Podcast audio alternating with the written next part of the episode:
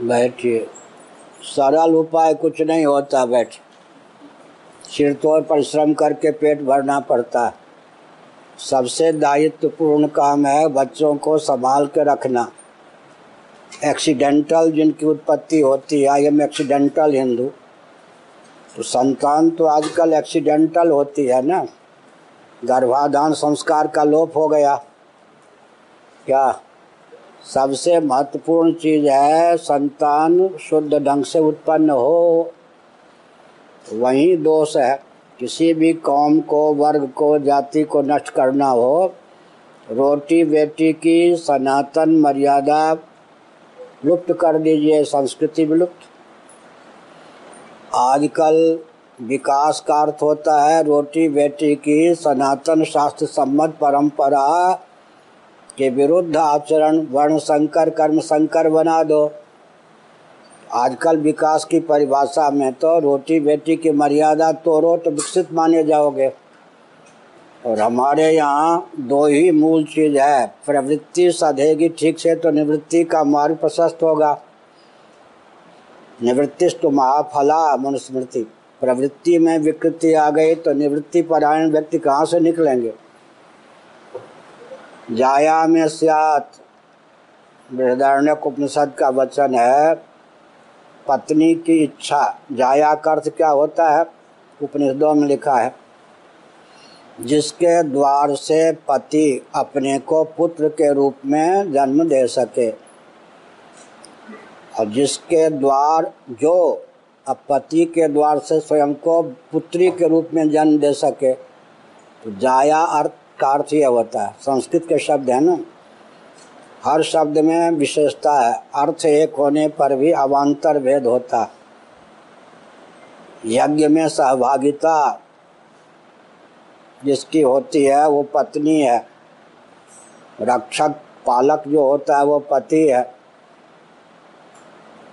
पिंडदान आदि से नरक में पहुँचे हुए पूर्वजों को भी जो बचा लेता है सदगति प्रदान करता है वो पुत्र है। और स्त्री सौ तो रो सत्वगुण, तमोगुण, रजोगुण की साम्यावस्था प्रकृति। उस प्रकृति का जो प्रतिनिधित्व करती है, उसका नाम है स्त्री। ये सब अनवर्थ हैं। तो हम एक उदाहरण देते हैं।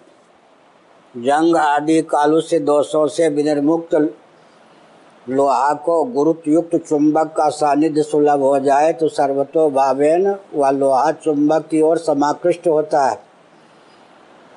जिस दंपति स्त्री पुरुष पत्नी में जिस स्तर के जीव को कर्षित करके लाला या लाली बनाने की योग्यता होती है, उसी स्तर के जीव उस गृहस्थ के प्रति आकृष्ट होते हैं। जीव मनुष्यों के यहाँ, पशुओं के यहाँ विशेषकर पहले पिता के गर्भ में आता है, फिर माता के गर्भ में जाता है। माता के गर्भ से फिर पृथ्वी पर उत्पन्न होता है। तो जिस स्तर के जीव को आकृष्ट करने की क्षमता माता पिता में है, उसी स्तर के जीव को वो खींच सकते हैं। सनातन धर्म में आस्थान्वित गृहस्थों को तो यहाँ तक अधिकार प्राप्त है। जगत पिता के पिता हो सकते हैं। जगत, जगन माता की माता हो सकती हैं। जगन माता के पिता हो सकते हैं। तो कम से कम जो जीव योगा भ्रष्ट कोटि के हो सकते हैं, कारक कोटि के हो सकते हैं, नहीं तो सदाचार संयम संपन्न हो सकते हैं। ऐसे जीवों को कर्षित करने के लिए गृहस्थाश्रम है। समझ गए? रति की प्रधानता एक्सीडेंटल अकस्मात उत्पत्ति, ये सनातन धर्म। पुत्र नाम है ना?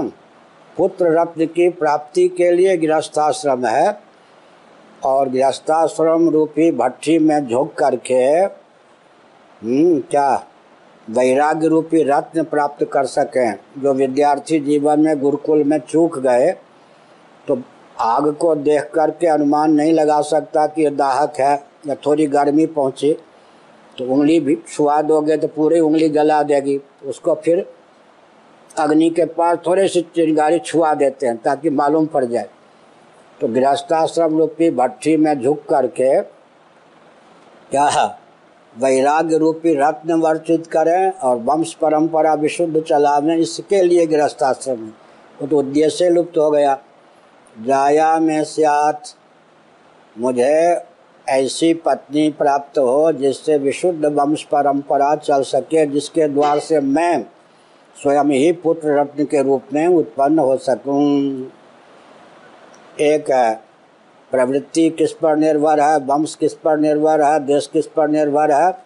पत्नी पर। विवाह संबंध ठीक से होगा, गोत्र आदि बचा कर तक। दूसरा क्या है? जीव जन्म लेता है, विशेषकर मनुष्य पशु। भूखा जन्म लेता है। भूख का अर्थ क्या है? भूख का नाम है मौत, मृत्यु। तो हिरण्य गर्भ तक ले जाते हैं। भूख का नाम है मृत्यु। मृत्यु का अर्थ क्या है? भोजन ना दो तो जीवन को खा ले। अब भोजन दो तो बिना जीव के भूख की निवृत्ति नहीं होगी। चाहे स्थावर, चाहे जंगम प्राणी। ये सब्ज़ी, ये सब भी तो जीव है ना? तो भूख लगी है तो हम किसी को मारे बिना भूख की निवृत्ति नहीं कर सकते। इसलिए भूखा व्यक्ति क्या भूखा क्या नहीं करता? भूख लगी है तो हम हिंसा ज़रूर करेंगे। शाकाहारी हैं तो अभी तो कम से कम स्थावर प्राणी का भक्षण तो करेंगे ही। इसीलिए यहीं से बृहदारण्य उपनिषद का आरंभ होता है। भूख की लक्षणा हो गई पेट में, पेट की लक्षणा कहाँ चली गई? रोटी में, अन्न में। अब पत्नी की लक्षणा कहाँ चली गई? बेटी में किसी की बेटी तो पत्नी होगी। रोटी बेटी की सनातन मर्यादा नष्ट कर दीजिए। बाकी संस्कृति को नष्ट करने के लिए आपको पृथक से कोई प्रयास ही नहीं करना पड़ेगा। ध्यान गया? अब दूसरी बात है कि, दूसरी बात यह है कि युवक होकर या युवती होकर माता के पेट से तो जन्म होता नहीं है। पहले एक बहुत विचित्र बात है। उस दिन हमने कहा था, दक्ष प्रजापति ने कहा, सृष्टि का प्रारंभ है जनसंख्या अधिक होनी चाहिए, संख्या। तो बेटो, तुम विवाह करने की तैयारी करो।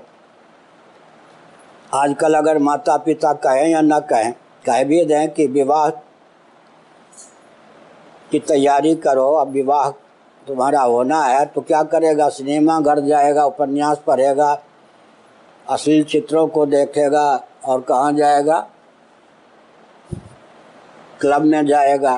तो कहाँ चले गए उनके बेटे? कहा विवाह होना है? वो चले गए दक्षिण समुद्र की ओर तप करने। सबसे बड़ी तपस्या है विवाह होना है माने योग्यतम संतान को उत्पन्न करने की क्षमता अर्जित करनी है। आजकल के व्यक्तियों की समझ में बात आएगी। किसी से कहे, तुम्हारा बेटा विवाह कराना है तो सत्संग में चला जाए। तो कहेंगे, पागल हो गया? वो सत्संग में वो तो कहाँ चले गए? पश्चिम समुद्र की ओर तप करने चले गए, हज़ारों की संख्या में थे। वहाँ नारद जी मिल गए, जो आगे जो होना था हो गया। तो क्या अर्थ हुआ? विवाह का अर्थ हुआ कि ऐसा बल और वेग अर्जित करो दिव्य से दिव्य जीव ही तुम्हारा लाला लाली होकर जन्म ले सके। उस प्रकार की तैयारी है क्या? युवक होकर, युवती होकर तो जन्म नहीं लेता। मार्कंडे पुराण का एक अंश है, मदालसा ने अपने बेटों को कैसे योग्य बनाया? जीवन मुक्त बनाया या राज्य करने योग्य एक मित्र को बनाया? यह श्री जम्मन जी ने जो रायपुर में संस्थान है, वहाँ से पुस्तक भी प्रकाशित की है। मार्कंडे पुराण से लेकर मदालसा का चरित्र। तो लोरी गाती थी, सिनेमा के गीत थोड़े गाती थी।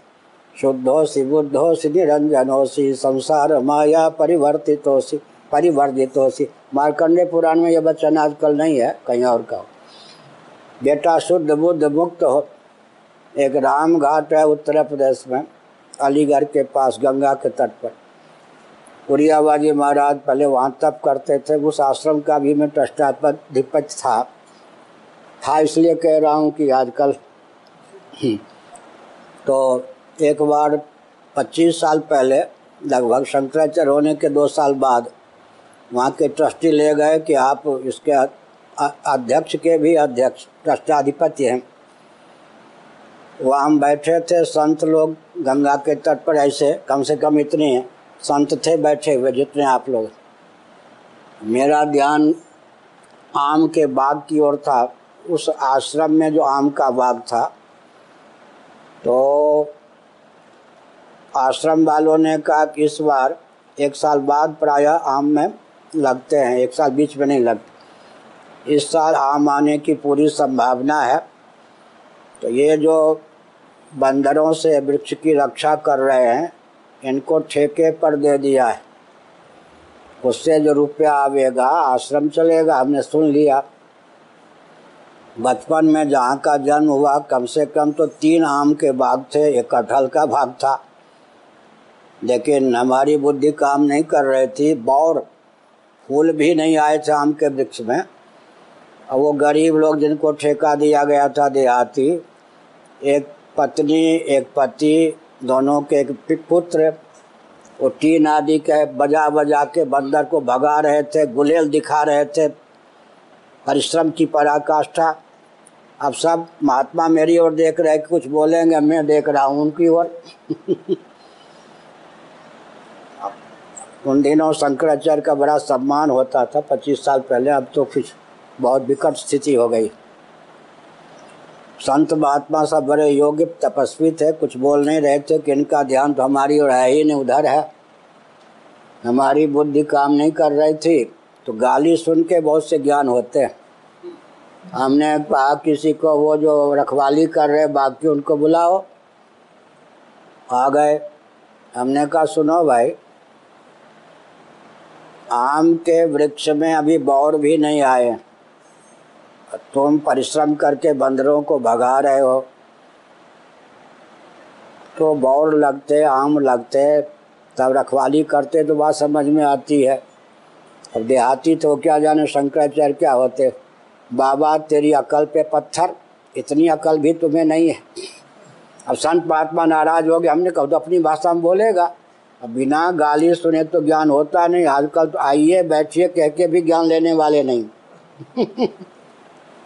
हिमालय में हम रहे ऐसे ऐसे सिद्ध थे जो ईट फेंक देते थे, डंडा फेंक देते थे, कमर में रस्सी बाँध के घसीटते थे। उनके उस बाहरी रूप से अगर कोई डर गया तो उनसे कुछ ले नहीं सकता तो उनमें एक से एक बड़ा कोई ना कोई अद्भुत विद्या होती थी। उन जिन दिनों हम हिमालय में थे, उन दिनों की बात करें तो उसने, हमने कहा हाँ अकल पे पत्थर है, फिर भी बताओ। क्या बताया उसने? ये भाई सब बंद रखो मोबाइल। क्या बताया? कहा कि देखो, ये जो बौर लगेंगे टहनी पे ना, ये बंदर बंदरिया टहनी को तोड़ रहे हैं। टहनी को ही तोड़ लेंगे तो फूल कहाँ से लगेंगे? फूल नहीं लगेंगे तो आम कहाँ से होंगे? आम नहीं होंगे तो तुम्हारे ये तो हमसे पैसा ले लेंगे। हम फिर गंगा जी में डूब के तुम्हारे नाम पे मरेंगे? और कल पे पत्थर, इतनी बात भी नहीं समझ में आती। हमने कहा, पूरी समझ में आ गई गाली सुन के। ये तो दृष्टांत है, सच्ची घटना है। दाष्टान्तिक क्या है? संकेत में बोलूँगा, हॉस्टल में, विद्यालय में ही जब टहनियाँ टूट गई, समझ गए ना? तो संतान कहाँ से होगी? वो तो संतान सताने वाली होगी। समझ गए? तो अब जो बहाव है, उसमें यही राखे रघुवीर। घर का वातावरण क्या? हिंदुओं की दुर्गति देखनी हो तो दो स्थान चले जाइए, बाथरूम। यहाँ ना यहाँ तो बहुत बढ़िया बना है। बाथरूम स्नान घर पहले मल त्याग करने की जगह, फिर उसके बाद वो पर्दा भी नहीं, कुछ विभाजक रेखा भी नहीं। एक गाँव में जहाँ पर्याप्त जगह सौ सौ एकड़ का तो तालाब उस व्यक्ति का। हमको ठहराया गया दो मंजिले पर इनको ठहराया गया। तो रेल में जो जब्बा होता है, स्नान के लिए बाथरूम का है तो वहाँ लोग नहाते, फ़र्स्ट क्लास में तो अलग होता है। उससे भी कम में सब मल त्याग करने का, नहाने का, वो प्रफुल्ल के यहाँ। मैंने देहात में जगह की कमी नहीं, इतने में दोनों अभी लोग परेशान हो गए, समझ गए। भोजनालय की स्थिति देख लो, चप्पल, जूता, जूठा, सब की पहुँच है। ये दोनों ही जीवन को संभालने वाले हैं। दोनों जगह गंदगी की पराकाष्ठा हर समय भूत प्रेत लगे रहते इसलिए आदमी को रोक शोक। तो हमने क्या कहा?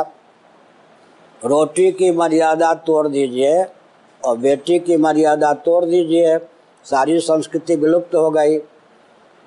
तो बचपन से गर्भ धारण के बाद भी अभिमन्यु पेट में थे, तब कथा सुनी थी ना? क्या सुभद्रा जी ने? क्या अर्जुन सुना रहे थे एक क्षत्रिय वीर? चक्रव्यूह में कैसे प्रविष्ट करे? और चक्रव्यूह से कैसे निकले? चक्रव्यूह में प्रविष्ट करने की विद्या कला का उपदेश दे दिया। तब तक सुभद्रा जगी थी, बाद में सो गई। माँ के सो जाने पर गर्भगत गर्भगत शिशु सो ही जाता है। वो नियम है, गर्भगत बच्चा भी सो गया। अर्जुन परख नहीं पाए कि श्रीमती सो गई हैं। वो चक्रव्यूह वेधन की कला सिखा रहे थे, बोल रहे थे तो बच्चा तो सो गया गर्भ का।